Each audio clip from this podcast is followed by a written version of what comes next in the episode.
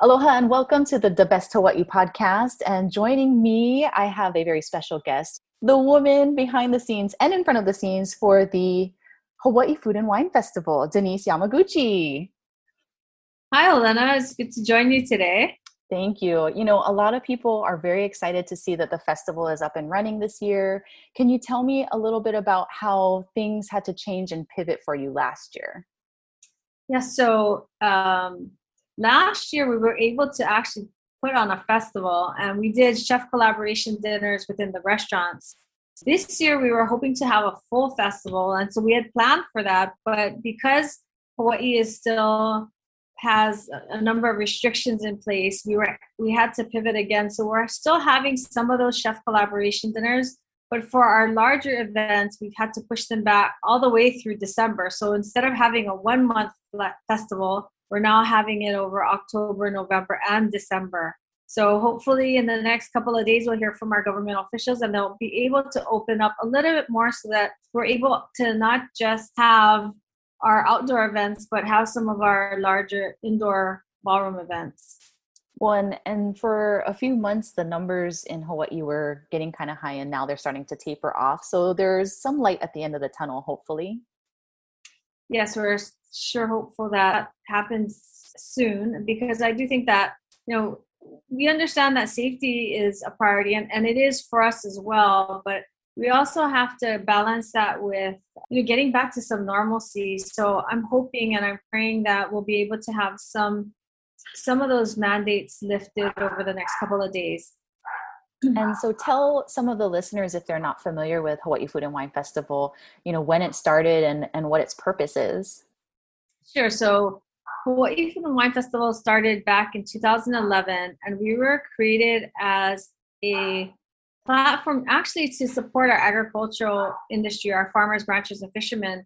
And over that time, it has it, hasn't really changed much, but we also have um, put a, a, a focus on putting a spotlight on Hawaii as a culinary destination. So that's really our focus, and We've also been able to give some of the proceeds back to the community.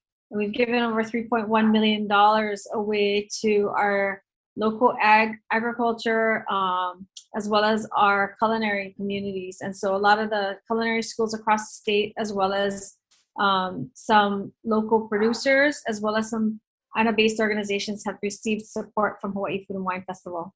So in 2021, our theme was we've chosen Malama Aina and we aligned with uh, where our residents want to go with tourism. Um, we've followed the Hawaii Tourism Authority's lead with their Malama Hawaii program.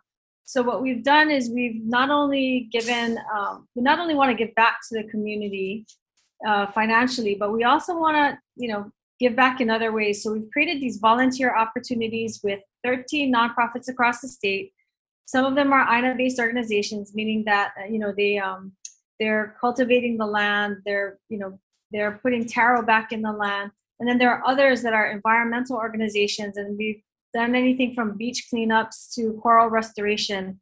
And so part of um, your ticket includes an opportunity to go with some of our talent our chefs some of our winemakers and those that those that want to participate to give back in that way. And so that's different about the festival this year. The other thing is we've created something called Mele on the Lawn, Backyard Barbecue and Mele on the Lawn. And so this event, which is sponsored by Kamehameha Schools, um, we are using our platform to uplift other industries such as the music industry, the creative arts industry, the fashion industry, those other industries that have also been hurt by the pandemic. And we're hoping that you know we are able through our platform, Hawaii Food and Wine Festival, um, able to give them um, an opportunity to also share their talent and also give them a bigger audience. And so that's that's new this year. So it's it's not only a a, a, a food and wine event where there's five amazing chefs from across from hawaii. Um, we're, we're actually putting that together with a concert by Na Leo and Keauhou so it should be a great evening. It's the first time that we're doing a concert food and wine event and lastly, um, we have some, the other event that we just had last night was called the Art of Food and Wine. And we've put about 30 pieces of artwork on our auction. They're done by legendary artists um, Satoru Abe, Harry Tsuchidana, and we have a new up and coming artist, Roland Longstreet, who's also featured featured was featured in that event, but also his work is online, and all the proceeds from that, the sales of that will go back to the artists and the festival. So we're really trying to utilize our platform to help others this year.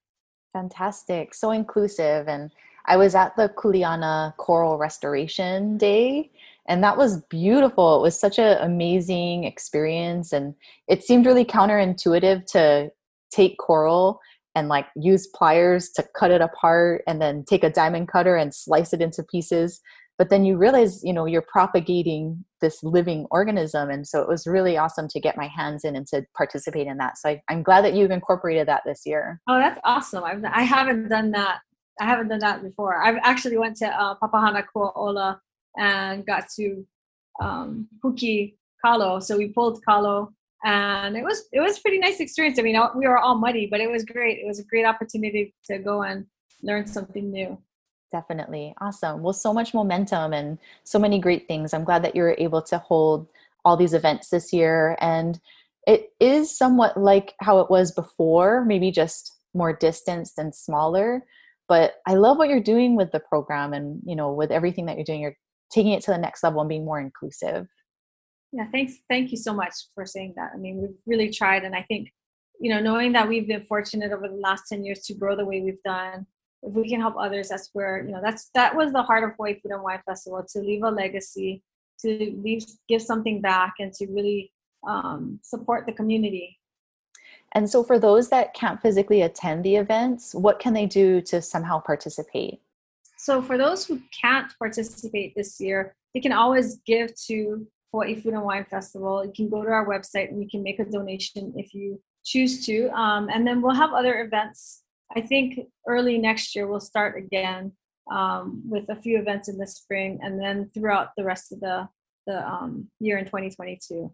What about the online auction? You can go online. We have um, a number of different um, experiences as well as products as well as artwork. It's it's just we have jewelry. We have just a range of things that um, our donors have donated to support Hawaii Food and Wine Festival. So you can always go to um, our site, uh, HawaiiFoodAndWineFestival.com, and we are having an auction till October 25th, and the auction closes at 9 p.m. that night. Okay, excellent.